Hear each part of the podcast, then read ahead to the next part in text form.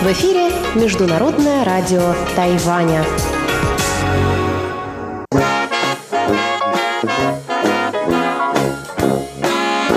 Воскресное шоу с русской службой МРТ. В эфире воскресное шоу с русской службой Международного радио Тайваня. У микрофона Мария Ли и в студии сегодня со мною коллеги. Чечена Кулар, Анна Бабкова и Ольга Михайлова.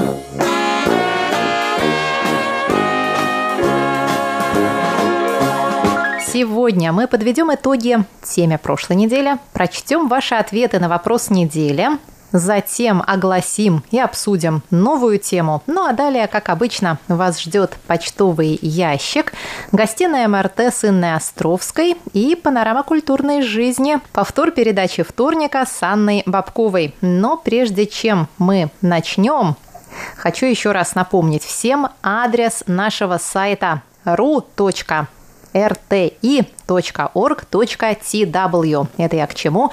Если вдруг у вас перестал открываться наш сайт на прошлой неделе, вбейте еще раз этот адрес в браузер. Переадресация со старого адреса перестала работать, поэтому сайт у вас не открывается. Вбейте ru rti.org.tw и все у вас откроется. И подписывайтесь на страницы русской службы международного радио Тайваня в Фейсбуке, ВКонтакте и на Ютьюбе. На прошлой неделе мы обсудили тему, которая с легкой руки тайваньского ресторана морепродуктов Суширо проникла в мировые новости. Такие медиагиганты, как Guardian и Washington Post опубликовали новость о том, что десятки тайваньцев добровольно расстались со своими именами, чтобы войти в семейство Лососевых. А что, красивая фамилия Лососев, да? Ах, если бы это была просто шутка. Ресторан решил сыграть на жадности людской и посулил бесплатный ужин любому, кто официально возьмет имя, содержащее в себе иероглифы из слова «лосось». Ажиотаж поднялся неслыханный. Десятки тайваньцев сменили имена, чтобы бесплатно поесть, а вот вернуть себе прежнее имя удалось не всем. Уже после записи воскресного шоу мы узнали, что один незадачливый студент факультета китайской медицины по фамилии Джан превратился в Джана мечту лосося. И уже будучи мечтой лосося, узнал, что обратной дороги нет. Имя на Тайване можно менять лишь трижды, и все свои шансы он уже исчерпал. Интересно, кстати, тоже на промо-акции. И теперь ему предстоит стать доктором Джан мечта лосося, а до этого окончить вуз под этим именем, еще в армии отслужить. И родителям он об этом ничего не сообщил, побоялся. В общем, парень попал. А еще один гадатель написал в Фейсбуке, что пришел к нему человек, взявший себе имя Лосось, и пожаловался, что снятся ему теперь по ночам кошмары. То есть каждую ночь его теперь пожирает большой и страшный лосось. Поел человек, рыбки называется. Ну а вы, дорогие друзья, вот как ответили на вопрос недели. Поменяли бы вы имя ради промоакции? Вот что написали наши подписчики в Фейсбуке и ВКонтакте. Наш постоянный слушатель, наш подписчик и читатель Александр Сычев пишет. Нет, я никогда не решился бы на такой глупый шаг, иначе бы постоянно пришлось менять имя свое. Впрочем, у нас это вряд ли и возможно из-за особенностей русского языка, хотя может найтись ушлый предприниматель, способный еще и не на такое. Екатерина Завидовская пишет в Фейсбуке подтверждает традиционное пренебрежение китайцев к именам. У многих всю жизнь кличка только была. И жил себе человек. А Ольга Берникова пишет ВКонтакте. Великий полководец, он же бог войны Гуань Юй, получил бы скидку, если бы жил в наше время. Ха-ха. Вот такие мы получили отзывы в соцсетях. А теперь давайте прочтем ваши письма, которые вы присылали нам на адрес russ at rti.org.tw.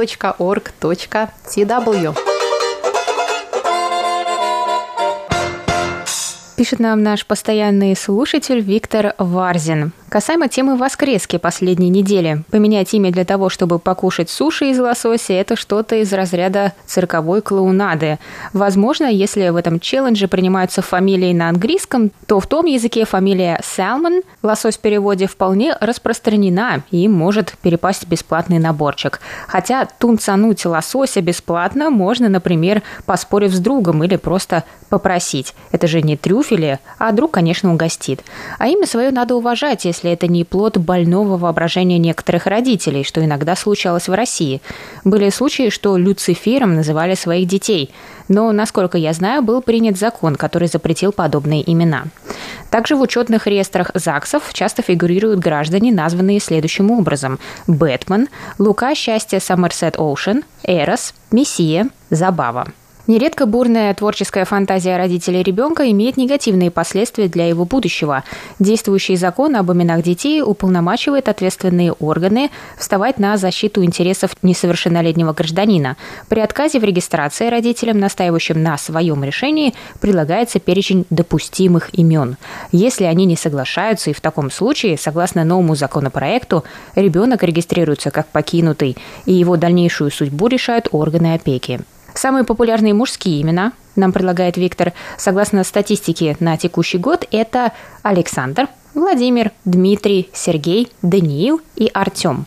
А самые популярные имена девочек – это Анна, Екатерина, Мария, Наталья, Ольга и Елена. Это данные на 2017 год. Хотя в последнее десятилетие весьма распространенными становятся старинные русские и славянские имена. К ним относятся Святослав, Ярослав, Драгомир, Любомир, Любава, Милана и даже Добрыня. Необходимо отметить, что закон о запрете необычных имен на подобную старинную традицию в новом свете не распространяется. Исключением становится только забава из-за своей двусмысленности в современной трактовке этого слова. Между прочим, даже на Тайване у нас живет Человек по имени Добрыня. Да. На вопрос недели нам также ответил Анатолий Клепов. Вот что пишет Анатолий. Ради промо-акции менять имя – это, конечно, может сделать только ненормальный человек, которых становится все больше. Думаю, и в России, если была бы возможность, нашлось бы много желающих принять участие в подобной акции, так как люди становятся роботами своих смартфонов и перестали думать о последствиях любых акций – а часть хочет просто прославиться и набрать большое количество подписчиков и лайков в интернете. Но никакая акция не стоит того, чтобы вами кто-то манипулировал. Это мое мнение, которое не совпадает с мнением большинства. Сейчас каждый хочет много заработать или получать подарки ничего не делая, а в последнее время и не работая. Мир стал другим. Кстати, я же не ответил на вопрос на прошлой неделе. Я целую неделю об этом думала. Я бы, наверное, стала Ольгой Лососем. Мне кажется, это прикольно. Ольга Лосось звучит неплохо. Или семга. Или форель. Горбуши еще тоже. Нет, горбуш точно нет. А еще нам прислал голосовой ответ на вопрос недели слушатель из Нижнего Новгорода Дмитрий Балыкин. Отвечая на вопрос воскресного шоу, хочу сказать, что я бы не стал менять свое имя ради промо-акции, ради лосося или чего бы то ни было. Все-таки я считаю, что для такого решения должны быть какие-то серьезные основания. Например, я знаю случай, когда человек поменял имя, э, он выходит из Азербайджана, Жана сам сделал имя свое более русифицированным, и после этого действительно его карьера в России пошла в гору. Ну и припомнились еще довольно-таки забавные казусы. Например, однажды к нам обратилась женщина, то ли мама, то ли бабушка, сказала, что вот девочку дразнят, у нее фамилия Бесштанова, а фамилия матери была, по-моему, Красноперова. Вот. Но казус был в чем? Поскольку родители в разводе, до 14 лет необходимо было согласие отца. А отец такого согласия не давал. Но мы, к сожалению, ничего хорошего ей не смогли сказать. Придется до 14 лет терпеть. И терпеть ей оставалось еще года три. Второй казус у нас как-то была игра, и там такой вопрос содержался, что а, родители девочки очень любят природу и решили дать ей имя Зебра. И детей спрашивали, что вы думаете по этому поводу. Не точно помню, что они там думали, но правовых оснований вообще запретить нет. Хотя было бы забавно, вот у нас там в том же детском лагере была Елена Николаевна, заведующая отделением. А вот представляете себе, если бы не Елена Николаевна, а Зебра Николаевна, например. как оно? Понятное дело, что работники ЗАГСа будут отговаривать, но формально, повторюсь, оснований запретить нет. Но если делать такую акцию на два дня, в России, скорее всего, это бы не получилось, потому что вопрос решается в течение месяца, а в исключительных случаях срок может быть даже продлен. Спасибо большое, дорогие друзья, за ваши интересные ответы. Для нас самих было очень удивительно, как просто на Тайване можно пойти и поменять имя буквально за две секунды. Ну вот такие здесь правила.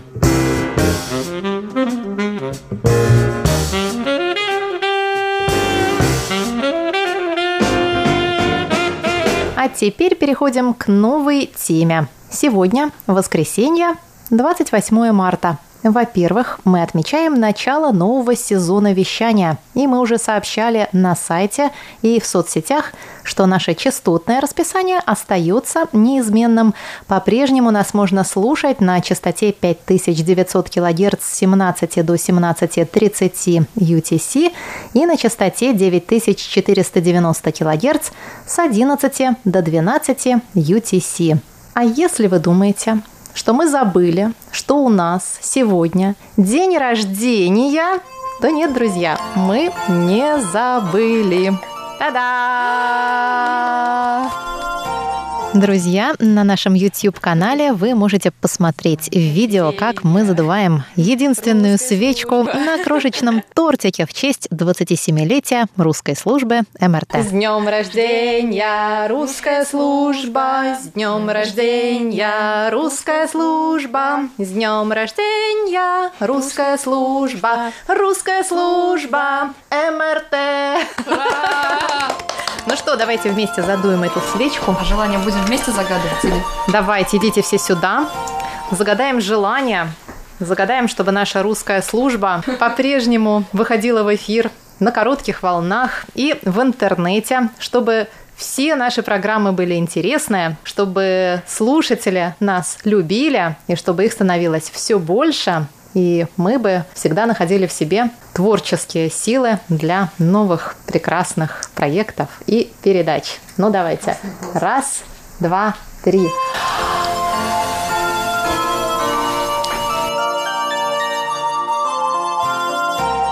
Сегодня, друзья, русской службе МРТ исполняется 27 лет. И, между прочим, в этом же году 27 лет исполняется и некоторым нашим сотрудницам. Не будем показывать пальцем, хоть они и не поменяли свои имена на Гую и не превратились в рыбок. Пусть это не круглая дата, но все же очень симпатичная. Для русской службы этот год выдался крайне удачным. Во-первых, мы переехали в новый офис, просторный и удобный. У нас теперь больше места. А так как свято место пусто не бывает, мы его тут же и заполнили. У нас появился новый сотрудник, причем впервые за много лет, да что уж там, скажем прямо, за 15 лет нам расширили штат постоянных сотрудников. Наш бывший стажер блестяще сдал экзамен на должность радиоведущего и теперь трудится вовсю. Пока что на новостях, но скоро будут и передачи. В мае у нас будет новое расписание. Какие-то передачи уйдут, на их место придут новые. Жизнь продолжается. Следите за эфиром. Мы провели уже четыре передвижных студии для тайваньской аудитории и рассказали об этом и вам, нашим русскоговорящим слушателям. И, кстати, последнюю лекцию на прошлой неделе прочла Чечена Кулар. Она рассказала о своем родном крае, о Туве или Тыве, и лекция эта имела бешеный успех. Мы с Чеченой подготовили два сезона проекта «Берег демократии». Андрей Солодов возобновил рубрику «Перекрестки истории». В общем, еще один год нашей дружбы со слушателями прошел, и еще один год начался. И это, друзья, прекрасно. И я долго думала, какой вопрос задать моим коллегам и вам, наши дорогие слушатели. И обратилась за помощью к Ольге Михайловой, которая еще не ушла домой, пока я готовилась к воскресному шоу. И мы подумали, что юбилей-то мы всегда отмечаем, а обычные дни рождения не всегда особенно когда на них не выпадает воскресное шоу. Как вы считаете, друзья, дни рождения? Это важно или не очень? Отмечаете ли вы все свои дни рождения? Или какие-то пропускаете? А может быть, вы сами для кого-то устроили классный праздник? Или для вас его кто-то устроил? В общем, расскажите нам о самом памятном в вашей жизни дне рождения. Ну, а начнем с наших коллег.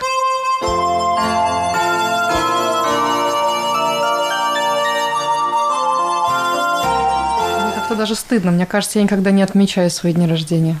Только на Тайване отметила в прошлый раз. Вы, кстати, не пришли. Никто. Я все еще была, я все еще была стажером, всех вас позвала, никто не пришел на мой день рождения. А мы, ты нам, наверное, не сказала, что это твой день рождения. Вот в чем дело. Ничего, пришли все остальные. А в этом году я вас не позову.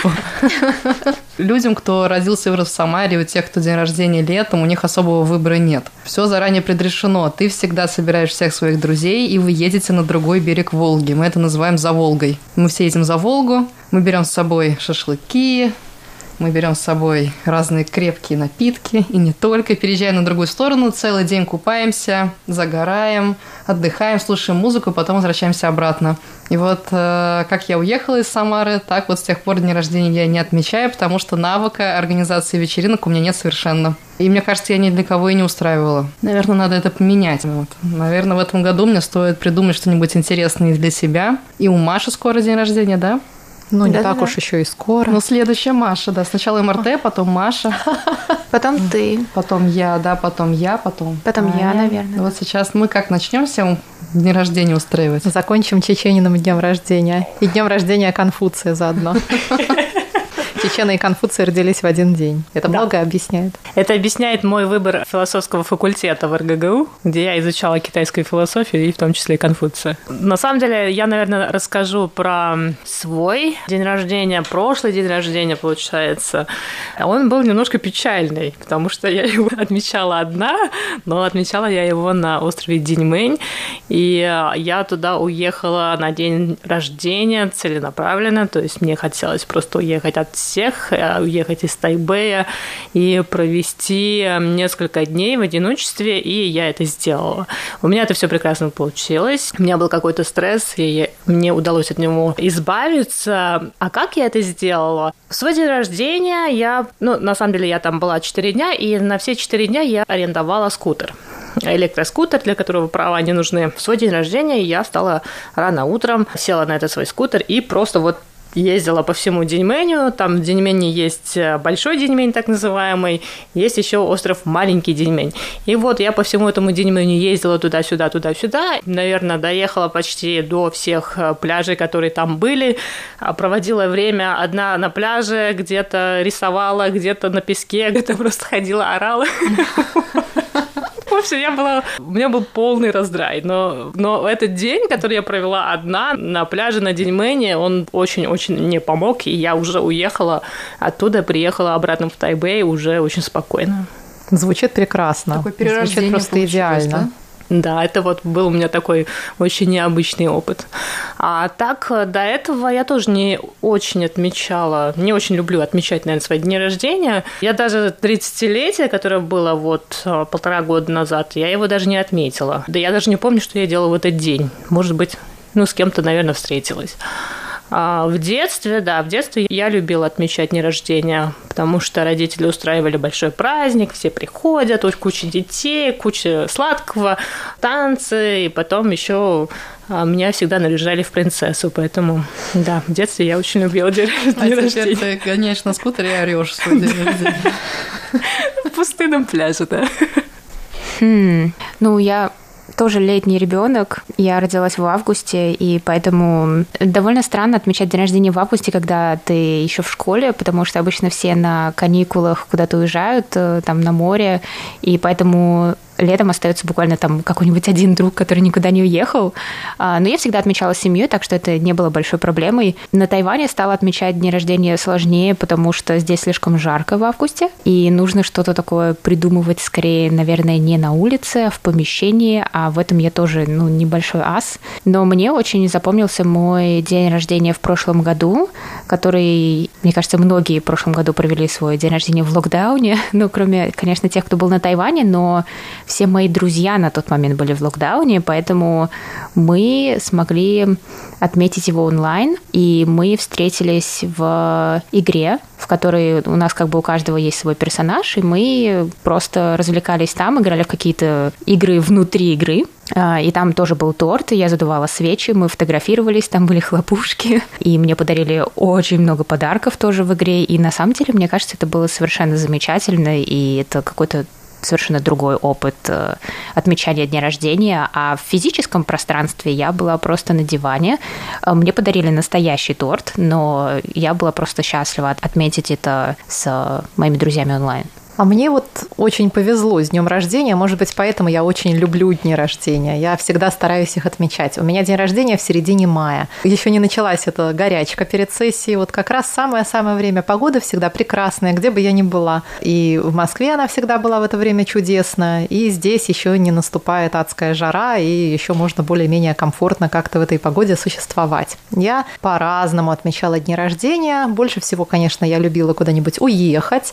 И вот, знаете, знаете, я вспоминала, как я отмечала свой 27-й день рождения, раз уж у нас сегодня 27-летие. Когда мне исполнялось 27 лет, я взяла отпуск, и мы с моей семьей, с родителями, сестрой, ее семьей отправились в Египет плавать с аквалангами и с масками. И я взяла экскурсию на гору Синай как раз вот в ночь на свой день рождения. Вот я провела, то есть я встретила этот день на горе Синай, на горе Моисея ее еще называют. В общем, это было совершенно незабываемо, mm-hmm. было очень здорово. Но с таким же успехом, то есть с такой же радостью, с таким же удовольствием я вспоминаю просто обычные дни рождения, когда мы собирались у меня дома, я готовила какую-нибудь... Ну, я не люблю устраивать большие столы, когда нужно просто очень сильно умотаться, чтобы потом уже просто упасть к приходу гостей. Я стараюсь как-то все лайтово так делать, просто чаепитие с вином и легкими закусками, и петь под гитару с друзьями. Это для меня тоже было чудесное совершенно удовольствие. И в последний раз вот я смогла это сделать, когда мы жили в Москве на два года, когда я уезжала. Еще один чудесный день рождения был на второй год в Москве. Как раз на мой день рождения приехал Андрей Солодов в Москву, и мы пригласили его в гости, и совершенно чудесно тоже провели время, вспоминая Тайвань я тогда еще не знала, что я вернусь, я очень скучала. Тоже был замечательный день рождения. Да, я люблю дни рождения, для меня это всегда, ну, какой-то шанс, возможность переосмыслить что-то, подумать о том, а, чего бы мне хотелось на Новый год. А главное, что для меня это еще последнее время этих самых новогодних резолюций. Я всегда думаю, окей, сначала у нас есть Новый год, потом у нас есть китайский Новый год, а потом у меня еще есть день рождения. Вот к нему я точно все успею. Или закажу себе какие-нибудь новые пожелания. То есть как-то вот, мне кажется, мне очень удачно с днем рождения сложилось, и я его очень-очень люблю. А еще май на Тайване это месяц похода в налоговую. Завершается еще финансовый год, я так понимаю. Кстати, да, но вот это мне в голову не пришло. Обычно я в свой день рождения в налоговую не хожу, нет. Может быть, стоит в этом году начать. Посмотрим, какие будут ощущения. Может быть, подарок, наклейки. Один раз в свой день рождения я пошла к стоматологу. А один раз в свой день рождения я переезжала. То есть надо исправлять mm-hmm. ситуацию. Я слушаю вас, и мне становится как-то не по себе. Нужно отмечать, не нужно ну, Конечно, воспринимать нужно. это как самый обычный день. Почему же это обычно? Это твой личный праздник, это твой Новый год. Это то, когда все твои друзья говорят тебе о тебе много хорошего. Это всегда ужасно приятно. Но, в конце концов, ведь ты же любишь чужие дни рождения, ты же любишь дарить людям подарки, им говорить приятное. То есть это такой вот взаимный процесс, мне кажется. И дни рождения, да, стоит отмечать стоит. И я хочу спросить наших дорогих слушателей, а вы любите дни рождения? Вы их отмечаете? А как? И напишите нам о том, как вы отметили ваш самый памятный, самый любимый день рождения. А если у вас такого дня рождения, не дай бог, еще не случилось, как бы вы хотели его отметить? Ваш идеальный день рождения. К сожалению, день рождения только раз в году. И еще раз, коллеги, с днем рождения нас, русскую службу МРТ! Ура! С днем рождения поздравить и навек. На этом, дорогие друзья, я заканчиваю наше сегодняшнее воскресное шоу. Такое оно у нас получилось полупраздничное. Мы с коллегами пойдем угощаться тортиком. И совсем скоро, как только мы им угостимся, я открою для вас почтовый ящик. День рождения русской службы МРТ практически в прямом эфире отмечали сегодня Мария Ли, Ольга Михайлова, Анна Бабкова и Чечена Кула.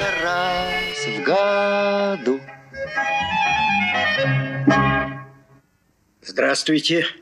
Здравствуйте, здравствуйте еще раз. Приветствую тех, кто присоединился к нашему почтовому ящику. Сегодня для вас его веду я, Мария Ли. А вот кто из вас написал нам в течение этой недели. Мы получили письма и рапорты от Андрея Новгородского из Харькова, Украина, Анатолия Клепова из Москвы, Василия Гуляева из Астрахани, Александра Козленко из Днепропетровской области, Андрея Молокова из Ленинградской области, Алексея Веселкова из Бердска, Олега Галинского из Владивостока, Александра Пруцкого из Рязани, Александра Макухина из Москвы и Виктора Вардина из города Коммунар Ленинградской области. Дорогие друзья, очень благодарны вам за ваши письма и рапорты, особенно в той ситуации, когда мы не можем вам отправлять ни подтверждения, ни сувениры. Они у нас копятся, копятся, когда-то всем скопом они к вам все отправятся, и мы с нетерпением ждем того дня, когда наконец-то почта Тайваня откроет сообщения с европейскими странами. Пока что лишь немногие из европейских стран могут получать тайваньскую корреспонденцию. Я еще раз напоминаю, что начался новый сезон вещания, но все наши частоты и все, в общем, наше частотное расписание остается старым. Мы по-прежнему вещаем на частоте 5900 кГц с 17 до 17.30 UTC, а часовую программу можно слушать на частоте 9490 кГц с 11 до 12 UTC. Будем надеяться, что в летнем сезоне слышно будет лучше. Ну а вот как было нас слышно в течение этой недели. Андрей Новгородский слушал нашу программу на частоте 5900 кГц 20 марта. В Харькове слышимость в целом была неплохая. По шкале Синпо 4-5-4-4-4, иногда ухудшение до 3 баллов общей оценки. Анатолий Клепов, наш монитор из Москвы, слушал эту частоту с 15 по 21 марта. Слышимость во все дни по шкале Синпо составляла 4-5-4-5-4. А в пятницу мы получили от Анатолия еще один рапорт за 25 марта. Он пишет, были технические трудности при приеме 25 марта. 17 часов до 17 часов 3 минут не было сигнала в эфире, и программа пошла в продолжении выпуска новостей в 17.03. Александр Козленко принимал частоту 5900 кГц в Днепропетровской области, Украина. 12 марта слышимость на этой частоте составляла 35433. Андрей Молоков принимал частоту 5900 кГц 22 марта в Ленинградской области. Слышимость по шкале Сенпо составляла в этот день 44344. Александр Пруцков, наш монитор в Рязани, слушал частоту 5900 кГц с 16 по 22 марта, и слышимость во все эти дни составляла 45544. Александр Макухин принимал частоту 5900 кГц в Москве 24 марта и сразу Три оценки по шкале Синпо прислал нам Александр с 17.00 до 17.10 минут. Она составляла 35343, затем до 17.20 35242 и последняя треть программы с 17.20 до 17.30 45344. Виктор Варзин, наш монитор из Ленинградской области, пишет нам, что принимал частоту 5900 кГц с 18 по 23 марта. 18 марта слышимость составляла 45343, 19 45333, 21 45333, 22 45444 и 23-го 45433. Хорошая сила сигнала, небольшие шумы и умеренные замирания. Речь распознаваема, общая оценка удовлетворительна. А частоту 9490 кГц слушал только Алексей Веселков из Бердска. И вот какую оценку он нам поставил за 22 марта 2, 4, 3, 2, 2. Дорогие друзья, большое вам спасибо за рапорты и за отзывы. Присылайте их нам на адрес russ@rti.org tw. Не забывайте подписываться на наши страницы в соцсетях Facebook и ВКонтакте, а также на наш канал в YouTube. Во вторник в повторе выйдет несколько расширенная версия почтового ящика, а я с вами сейчас прощаюсь. Всего вам доброго и до новых встреч!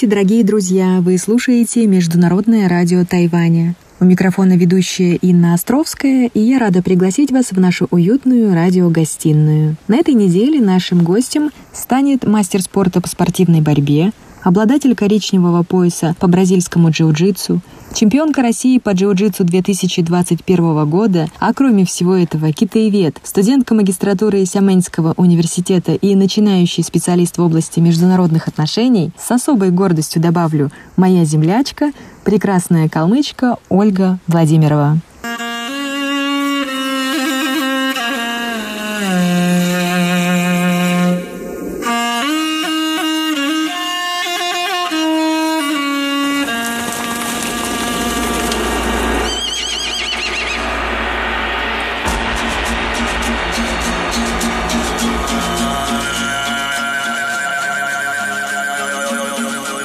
Я решила пригласить Ольгу, чтобы поговорить об изучении китайского языка в России, учебе в материковом Китае и спортивном поприще. А также мне было интересно узнать, что рассказывают о Тайване ее преподаватели в Калмыкии, коллеги, однокурсники и учителя в материковом Китае.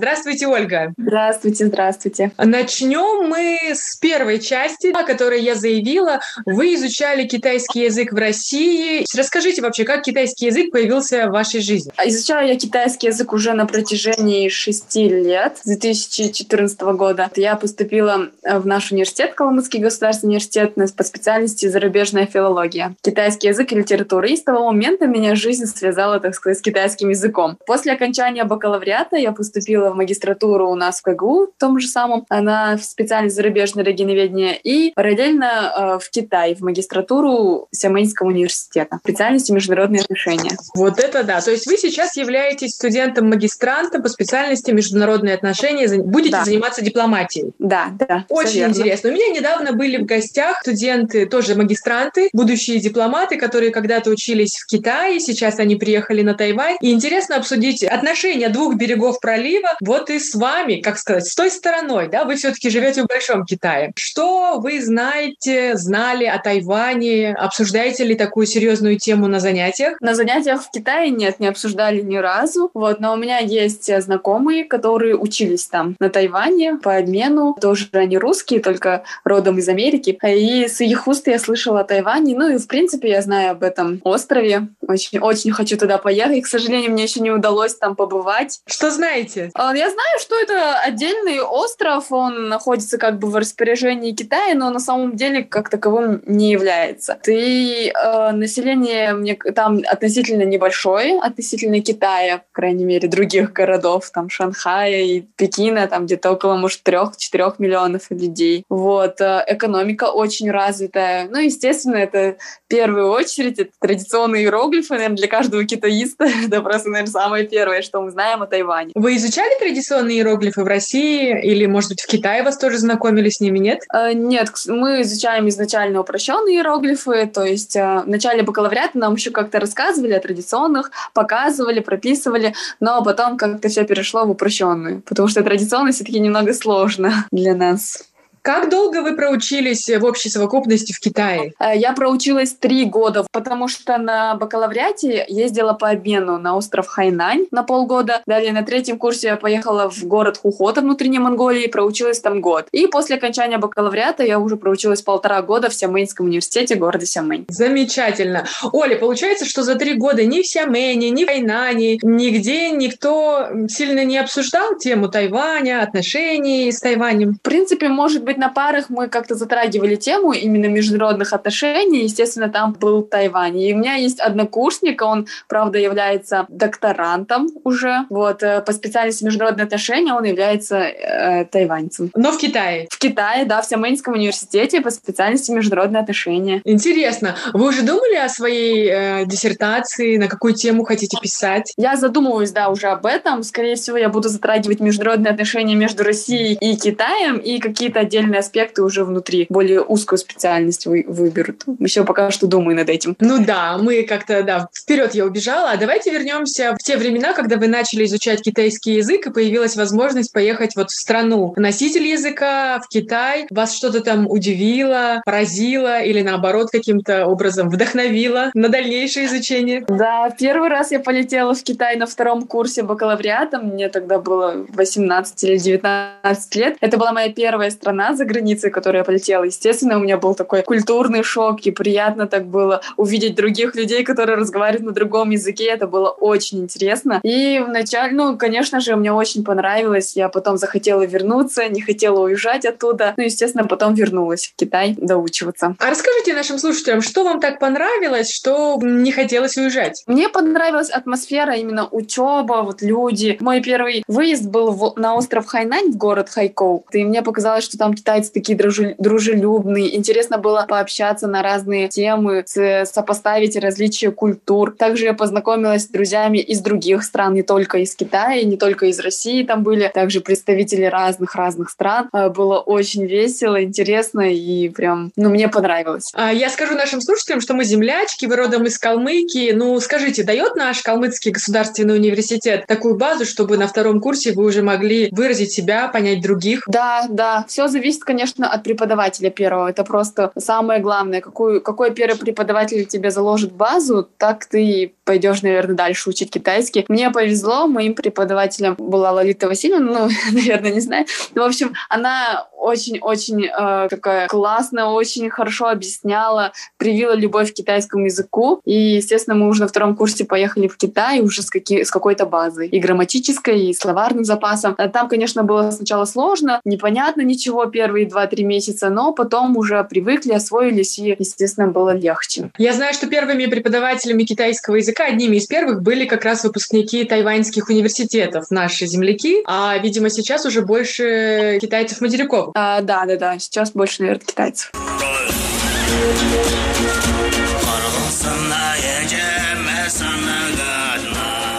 Мне всегда интересно узнать, я думаю, что тема близкая и вам, и мне, и многим другим нашим радиослушателям, которые выглядят несколько иначе, чем представляют жители Китая или Тайваня, как должны выглядеть э, россияне, да? Вы понимаете, к чему я веду. Что вы рассказываете, какие вопросы вам задают китайцы, когда вот слышат «я из России»? О боже, это, наверное, самый-самый частый вообще, самая частая проблема, с которой я сталкивалась в Китае. Вначале никто не верил, что я из России, что вот как ты только не из России, вот из Монголии, Японии, там, но не из России. Потому что они все думают, что Россия — это вот чисто славянская внешность, это вот медведи, которые ходят на улице, являются нашими домашними животными. То есть у них, э, ну, впечатление такое, то, что, наверное, показывают по телевидению, там, не знаю. В общем, это было, наверное, шок, удивление с их стороны. Но когда уже они понимали, когда уже они говорят, заговори на русском тогда, что-нибудь скажи, я уже говорила, и они более-менее, может быть, верили. Но все равно, конечно, если об этом не говорить, говорить. Иду, допустим, по улице, а моих русских друзей все китайцы вот смотрят, э, как-то там фотографируют или что-то обращают, в общем, внимание, то меня как-то вообще, ну, ноль внимания. То есть э, все думают, что я китаянка. То, то же самое в автобусах, в общественном транспорте. Я еду, никто не обращает внимания спокойно, а вот, допустим, моих русских друзей там все смотрят, все такие просто такой дискомфорт доставляют. Да, тайваньцы тоже думают, что ты наша. Я слышала эти истории от своих бурятских, тувинских э, друзей, калмыцких, естественно, да. Это, наверное, Китаю и Тайваню вот как-то трудно сложить в один пазл, что Россия да, такая да. большая. Для них вот все это. Если азиатская страна, то только азиаты. Если славянская страна, то только славяне. В общем, ну такое, в общем, наверное, э, мышление. Сейчас уже, конечно, поменялось, уже больше студентов приезжают из России, очень много э, разных национальностей, не только русские, поэтому они уже, наверное, более осведомлены в этом отношении. Расскажите, вот вы заметили, чем отличается образовательная система в Китае и в России? Если у вас были языковые курсы, как преподают язык в разных странах? А, это, конечно, разные языковые школы. В плане того, что в России, конечно, преподаватель, во-первых, на русском все объясняет. Это вот в Китае немного по-другому система выстроена. А, они больше, наверное, для иностранцев все-таки больше, наверное, дают э, лексику, больше текстов, больше там переводов, больше что-то там учить, что-то пересказывать. У нас в России России не так хорошо объясняют грамматику. То есть китайцы, они грамматику даже на китайском объясняют более доходчиво, то есть какими-то примерами. У нас в России, ну, немного не так, наверное. И сейчас у вас обучение полностью только на китайском языке, даже нет никаких лекций на английском? Да, у нас полностью на китайском, потому что я изначально поступила после бакалавриата на магистратуру на китайском языке. Есть также специальность международные отношения только на английском языке, то есть параллельно. Там тоже учатся э, девочки и мальчики из России, из других стран. Вот, но я поступила поступила именно на китайском языке. Более То такой сложный вариант, наверное. Оля, вы не ищете сложных путей, вы там единственная иностранка? А, я одна, еще одна из Таиланда и одна из Вьетнама. По сути, я одна из такой страны. Не жалеете, что пошли на китайский, а не на английский? Ну, на самом деле сложновато, да, многое, наверное, непонятно. Именно по специальности лексики очень много, но тем интереснее. Абсолютно с вами согласна. Давайте перейдем ко второй части нашей беседы. Да, это, наверное, та основная причина, по которой вы сейчас в России, а не в Китае. Большой чемпионат прошел по спортивной борьбе. Я хочу, чтобы вы все сами рассказали и вы заняли первое место, с чем я вас искренне поздравляю. Спасибо, благодарю, спасибо, очень приятно.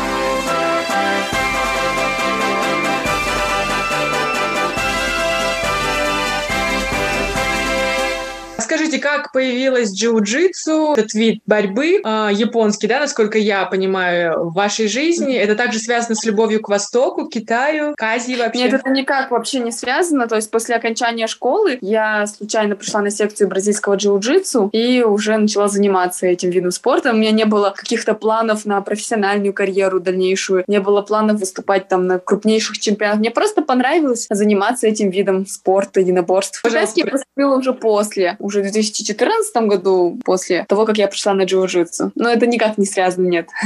Никак не связано. Расскажите, как развивается этот вид спорта в России, насколько много в нем женщин, девушек? Этот вид спорта сейчас очень хорошо развивается, то есть несколько лет назад еще об этом виде спорта, наверное, никто не знал, но сейчас уже все больше и больше людей узнают, говорят и, естественно, занимаются этим видом. Вот, и девушек э, тоже становится больше.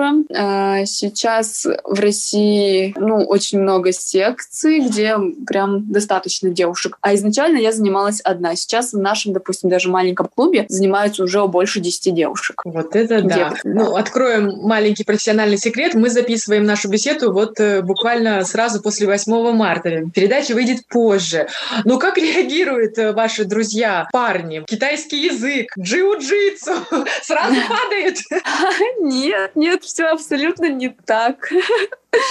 Не знаю, как-то, ну, никак, наверное. Я посмотрела некоторые какие-то отрывки, то, что есть у вас э, в Инстаграме. Нужна, во-первых, воля, во-вторых, просто физическая сила, чтобы заниматься этим видом спорта. И чем отличается джиу-джитсу? Японский, да, изначальный вид, классический и бразильский вариант. Бразильский джиу-джитсу там изначально вот идет поясная система. То есть я сейчас являюсь обладателем коричневого пояса, следующий этап — это черный пояс. Джиу-джитсу традиционное, которое вот там есть несколько разделов, разделов. Это файтинг, это не ваза. Файтинг там просто с элементами ударов. Есть такое. Вот. Есть также до систем. Это когда показательные выступления. Просто они показывают в парах какие-то приемы, движения, технику. И есть не ваза, она, в общем-то, практически то же самое, что бразильское джиу-джитсу. Это чисто в партере. Борьба в партере, болевые и удушающие. Уже страшно, Оля, болевые и удушающие. То есть вас родители могут спокойно, что они сделали, отправить в Китай, в любой город. Э, за себя постоять сможете. Ну, в принципе, я думаю, да. У меня также есть один профессиональный бой, который я провела в Китае по смешанным ненаборствам. Вот и с китаянкой я дралась в октагоне уже в клетке. Кто победил? В 2017 году я победила, да, это было Ура! очень сложно. Это было что-то нереальное, и после этого я больше в таком не участвовала.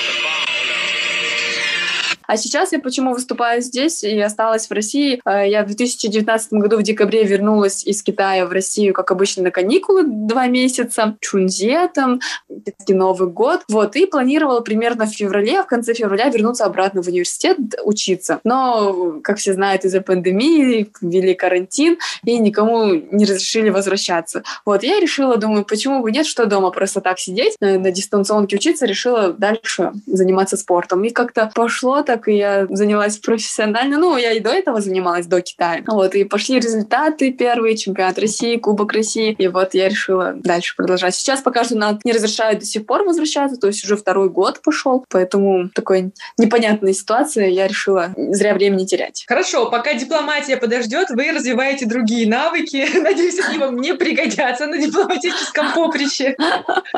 Но э, по окончании пандемии и локдаунов вы вернетесь в Китай И продолжите свою учебу? Я думаю, что да, хотя бы просто закончить нужно магистратуру, вот, и забрать свой диплом, дальше уже думать, что делать. Либо возвращаться в Россию, либо там какие-то другие. Ну вот имейте, возьмите себе на заметку, что некоторые студенты, которые не смогли так же, как и вы, когда-то вернуться в Китай из-за пандемии, они быстро переформатировались, и сейчас они учатся на Тайване. Ого, интересный вариант. Да, да, мы поговорим я о нем тоже позже. так хотела. Если, если будет такая возможность, то я обязательно поеду. Тем более вы много слышали. Я думаю, что это будет незабываемый, да. очень интересный опыт. А наша передача ограничена по времени, и мы идем к ее завершению. Мне кажется, что беседа была очень насыщенной, такой разнообразной. Люди не ожидали, что бывают, наверное, китаисты, спортсменки, чемпионки по джиу-джитсу. Давайте вы скажете э, несколько рекомендаций, назовете тем молодым студентам, которые, может быть, только начали изучение китайского языка. В России, Китае, на Тайване, неважно.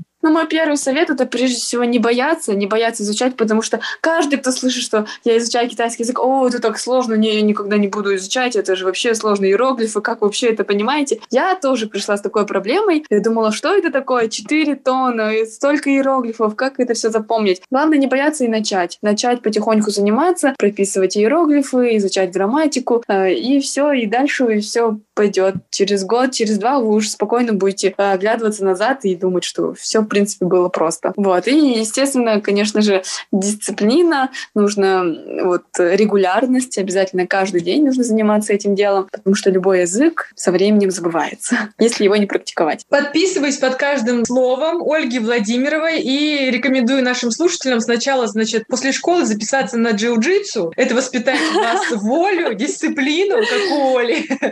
А потом смело браться за каллиграфию. Китайский язык. Да, и за китайский язык, Спасибо конечно. вам большое за приглашение. Мне очень приятно было познакомиться, пообщаться. Оля, а я благодарю вас, в свою очередь, и хочу сказать нашим радиослушателям, что мы рады гостям с разных сторон пролива тайваньского. И всегда интересно уз- узнать об изучении китайского языка не только на Тайване, но и за его пределами. Конечно, да. Дорогие друзья, в эфире Международного радио Тайваня была передача «Гостиная МРТ», где нашей замечательной гостьей была Ольга Владимирова.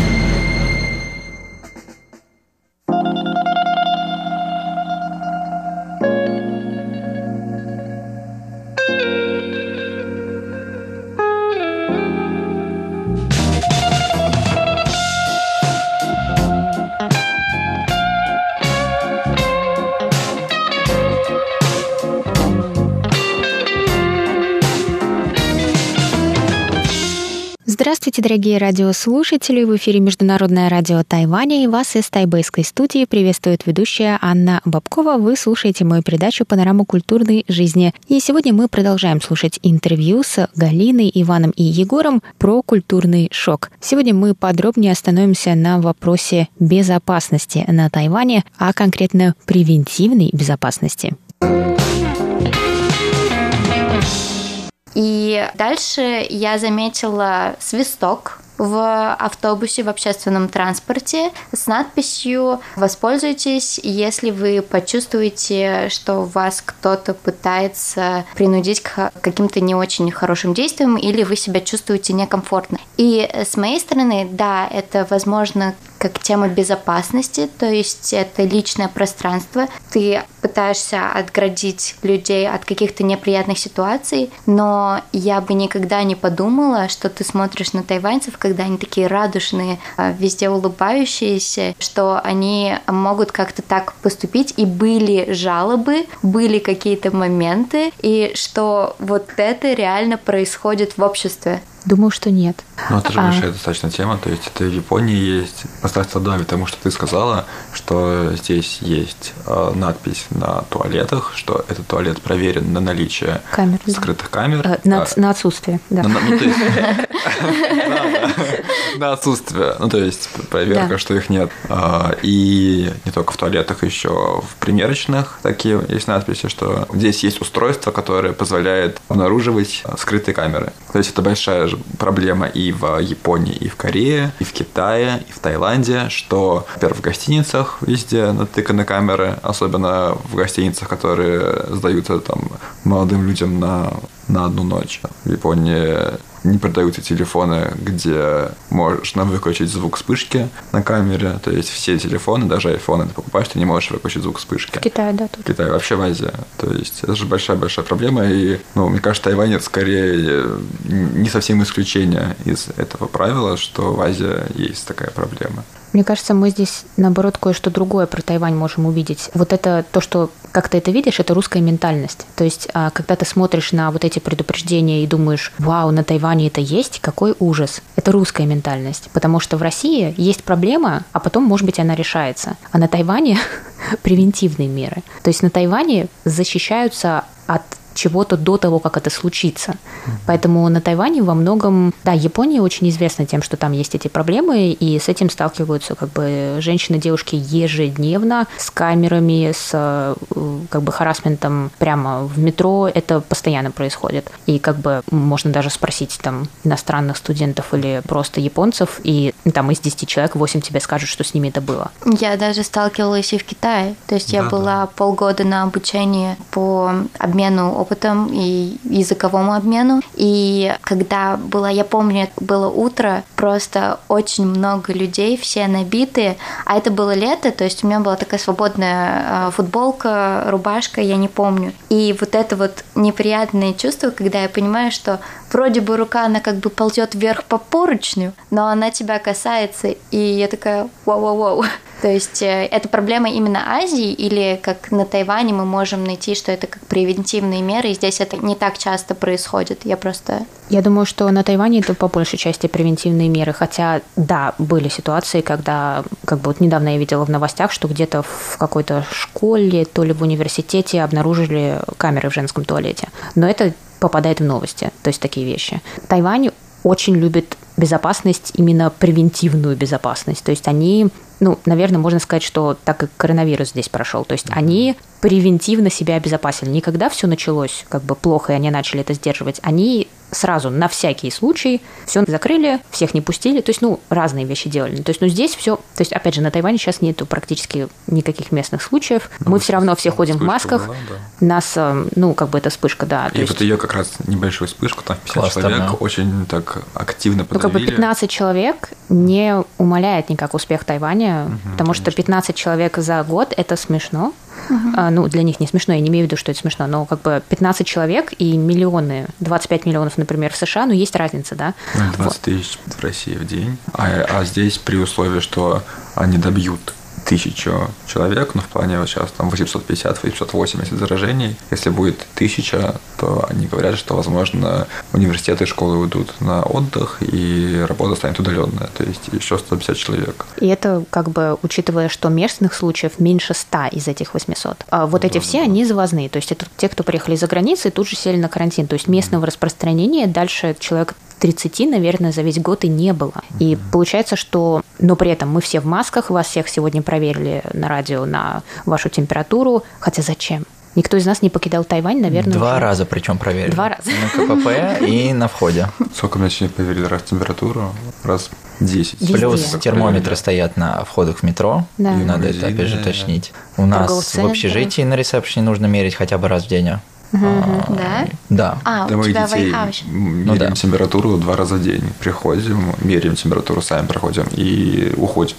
И так было еще даже до вот этого как бы кластерного заражения в больнице, когда было 8 месяцев подряд ни одного заражения на Тайване. И люди все равно, мы не можем заходить в метро без маски, нас везде проверяют на температуру и так далее. Я и говорю... Насколько я помню, там было две недели мы, по-моему, или неделю жили без масок в метро, когда сказали, угу. тайваньский правительство сказал, можете без угу. масок ходить, но рекомендуем всем ходить в масках. Потом да, не было даже завозных случаев. Потом появился да. заводной случай, и маски вернули. То есть вот насколько это все превентивно. И, по-моему, на этой неделе или неделю назад какого-то тайваньца, вернувшегося, оштрафовали на миллион, миллион тайваньских долларов за нарушение карантина. Это порядка трех миллионов э, рублей. Мне а... кажется, здесь можно еще отметить их а, приверженность к правилам. То есть mm-hmm. вот этот вот stick to the rules, mm-hmm. когда вроде бы ты не понимаешь, зачем они существуют, эти правила, но они все равно будут делать все строго потому, как написано. И, возможно, в какой-то момент ты подумаешь, ну почему можно сделать вот так, вот? Это же проще, но они скажут нет-нет-нет. То есть, например, то же самое кафе, ты приходишь и просишь, а можно ли добавить сыр в блюдо, где нет сыра? И а, я помню, там собирался чуть ли не целый консилиум, когда официант сказал, я пойду спрошу у менеджера, менеджер прошел, спросил у директора, и в итоге ответ был нет, потому что ну, нужно делать все по правилам, блюдо готовится по такому правилу, значит, мы будем готовить это по такому правилу. Я так один раз покупал чай с чем-то, с какой-то добавкой, что и эм, рецепт он был зеленый в меню. Я спросил, а можно мне с черным чаем так? Меня смотрели как на идиота. Ты что? Ты нарушаешь покой на Тайване такими запросами. Да, да. Да-да-да, это, кстати, интересно, и мне это тоже сначала не нравилось, потому что, ну, ты, продавец, который мешает мне этот чай, ты же понимаешь, что ничего не случится, если ты поменяешь мне черный чай на зеленый или наоборот. Но правило есть правило. И мне сначала казалось, что ну неужели у тебя нет своей головы? Ты понимаешь, что ничего не случится. И это тоже русская ментальность, потому что, ну, во-первых, ты не знаешь, что случится или нет, и, ну, как бы, а кто знает, да? Но, а с другой стороны, это не его проблема, этого нет в меню. И, а если вдруг его начальству это не понравится, а если будет отвратительно и невкусно, и ты кому-то об этом расскажешь, например, проблемы будут у того, кто тебе этот чай все-таки продал и сделал. Он на самом деле себе ничего хорошего не делает, когда тебе продают вот такой чай. Тут нет вот этого клиент всегда прав. Клиент прав, если по меню. А все, что вне меню, я тут даже... То есть раньше вот у нас есть тоже, мне кажется, вот эта привычка просить что-то как-то по-другому. Типа вот это сюда добавить, вот это убрать, это еще что-то. На Тайване вот этой кастомизации своего заказа практически нет. Потому что, ну вот как-то... Ну, во-первых, это тоже про то, что это конфронтация с каким-то человеком, когда ты говоришь, я вот это не хочу, или я вот это хочу. То есть как бы оно вот выглядит вот так, значит, бери это вот так. Вот. Но я в этом нахожу тоже как бы и какие-то свои плюсы, потому что в плюсе тот человек, который не обязан тебе предоставлять кастомизацию. Потому что, например, я это начинаю понимать, как когда я работаю, если что-то не совсем... То есть я могу это сделать. Например, отправить запись, не знаю, целого интервью кому-то. Теоретически могу. Но в то же время работа мне это не совсем позволяет. Но они не узнают. Но я не буду это делать, потому что, ну а кто знает, что случится. И поэтому я не буду это делать, потому что работа мне это не позволяет, и я не буду с человеком вступать, опять же, в конфронтацию, потому что я скажу, моя работа мне не позволяет. Вот уже чувствуется, как человек пять лет прожил на Тайване.